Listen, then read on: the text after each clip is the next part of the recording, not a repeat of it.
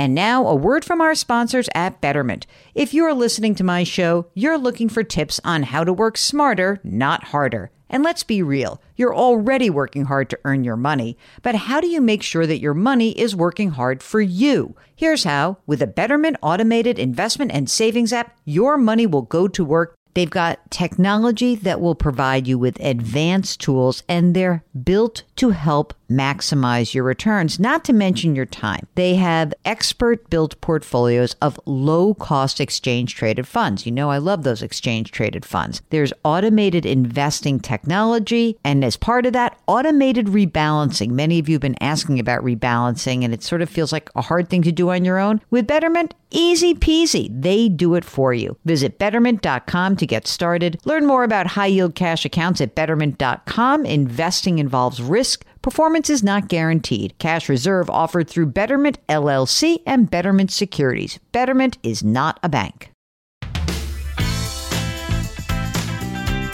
Welcome to the Jill on Money podcast. It is Tuesday, December 15th, and we're delighted that you're joining us today.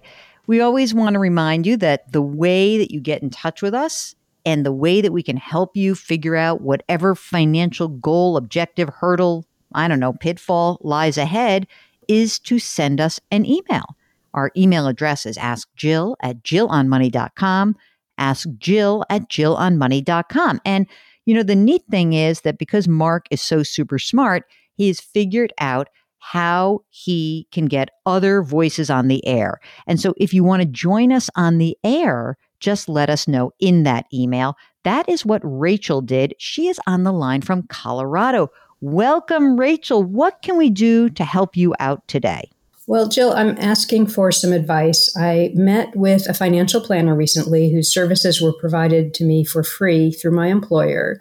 Um, and he recommended some financial products that I'm not very comfortable with or uh, I'm not understanding very well. And I wanted to get your opinion. I don't want to miss out on something that is a good idea for me, but I'm not sure that these complicated products are a good idea. Mm, my theory on life is the more complicated it is, the less I'm interested in it.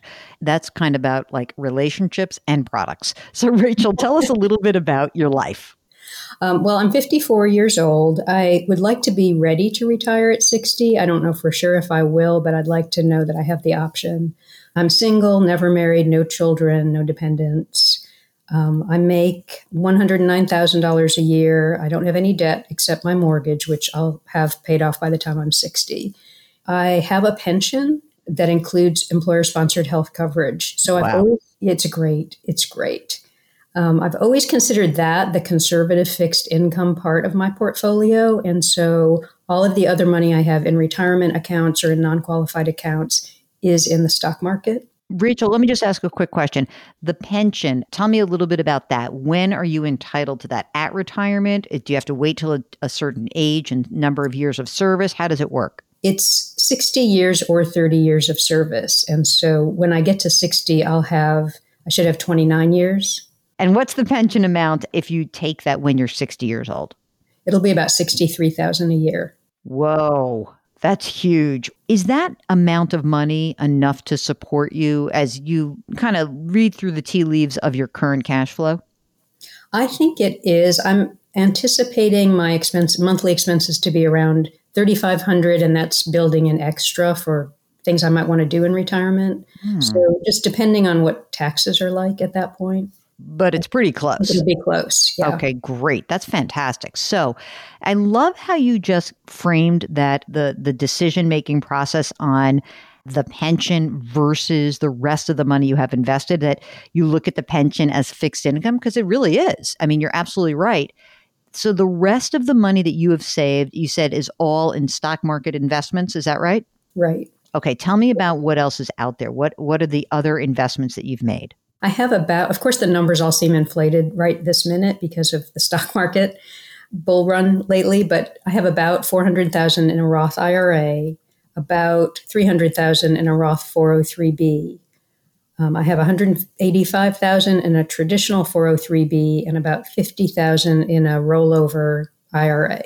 I have about a little over 1 million in non-retirement investment accounts.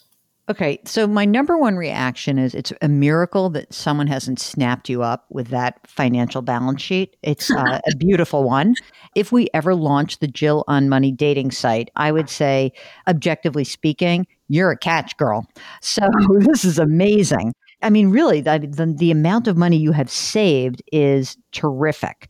Quickly, almost $2 million that's set aside. Fantastic. You said the house is going to be paid off. You've got the pension. So we don't have to worry about anything in your future. So, what on earth could someone be proposing for you, considering you're in such amazing shape as is? Well, his argument is that I need to take some money off the table and play defense, not just play offense you know, I've heard that before, and I understand that it's rare to have that much in the stock market. So I guess I kind of have two questions embedded in this question. One is Is it reasonable to think about the pension as my conservative part of my portfolio? And that's enough diversification that everything else can be in the stock market. He proposed a single premium fixed index deferred annuity, which is too much of a mouthful already. Um, and then universal life insurance or index universal life. He gave me several different products and showed me a whole lot of numbers and charts. And there was a lot of sales talk that had guaranteed no downside in it, which makes me suspicious right off the bat.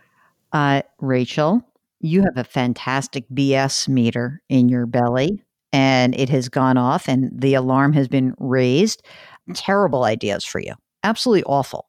Let's start with the first question, and that is if I wanted to reduce the risk in my portfolio, how would I do it and where would I do it?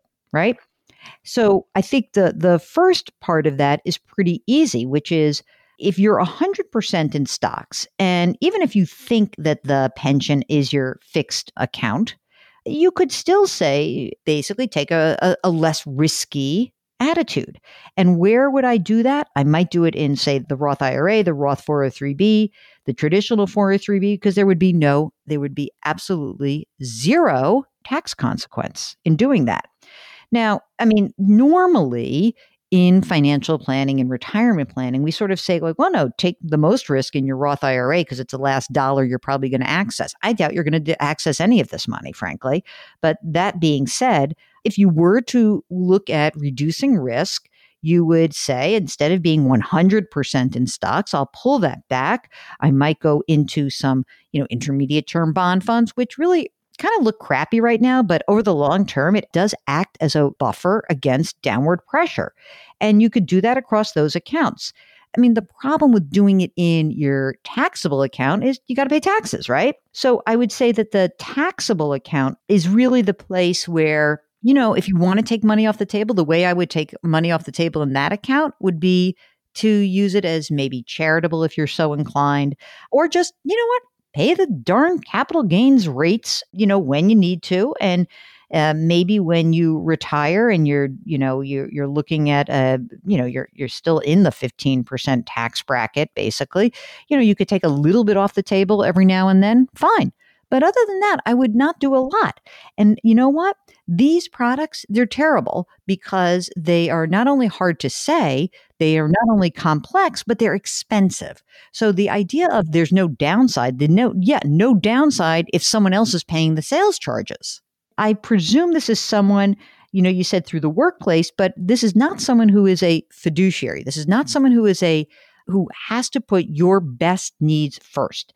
So, you know, frankly, I don't know where uh, you said it was a he. I don't know where he thinks the money is coming from to fund this. But if he is suggesting to take a whole bunch of money out of your investment account, pay the tax, and then roll it into something that's going to have another complex tax hit later in your life, then that's really a doubly bad idea. If he's suggesting it for your Roth IRA, if that's the case, then it, it could not be a worse decision to make put it into that kind of a product. He said he was a fiduciary because I asked that question. There's I can't believe it. I cannot believe. Okay, if he is then boy, that that is some stretch of the imagination to think about using one of these products. Honestly, run the other way. You have done a fantastic job on your own. There is no place for this kind of product in your life. You are doing a beautiful job And you know what? If you, again, if you want to reduce some of the risk, sure, that's fine. You don't need him or some crazy product that's really expensive. You know, it's frankly, I, I almost feel like I want to call your employer and say, stop having people talk to this dude because that's just not right. It isn't. And so I think you're in fantastic shape, Rachel. And, and I have to say that it is with a heaviness of heart that I apologize on behalf of the financial services industry that you had to even ask this question. But your your BS meter was on target, so you're in great shape. You've done a terrific job, and you don't need these products. I had one more question related because I think other people might hear this kind of sales pitch too. He said there are no fees to these products. And I know that's not possible. I know there's got to be a cost somewhere, but I didn't know how how to identify where that cost was. Hmm. Well, when you get that 100 page prospectus, it's buried in the fine print. Every one of these products has a fee associated with it. It would usually come up in a sales charge or an annual expense ratio that gets sucked out of the product itself. And by the way, just one question if you uh, anyone listening to this gets a sales pitch like that well how do you get paid advisor you work for the Red Cross? is that what you do? I mean, this is insanity. These people are just full of crap. It should not be so hard. You should have upfront. Hey, it costs you 5% upfront. This is how we get paid. Or this is how much I get paid. This is how much the product will cost you every single year. There's no fees. Oh, really? I'm sure the insurance company would be very happy to tell me that I don't pay anything. And yet, what? They, how do they stay in business? It's a miracle, isn't it? it is it's magic. It is magic. Oh God, Rachel, thank you for calling. This has been. I mean, I, if I can just prevent, and if your example helps other people really connect with their BS meters, thank you a hundred million percent because it is, as you said, it's something that others are hearing. So, thank you so much for taking the time to be with us today. Thank you so much, Jill. Okay, if you would like to pass the sniff test of the Schlesinger Taliarsio Jill on Money sniff test, and you have a question about something that's been pitched to you, just like Rachel, send us an email. Ask Jill at jillonmoney.com. And if you are really struggling with this decision, it is better to come on the air with us because I can ask a lot of follow up questions. So just let us know send us an email, or if you're on the website at jillonmoney.com, of course, you can hit the contact button. We'll be there for you. As always, wash your hands, wear your masks, maintain your physical distancing, and please do something nice for someone else today. Thanks for listening. We'll talk to you tomorrow.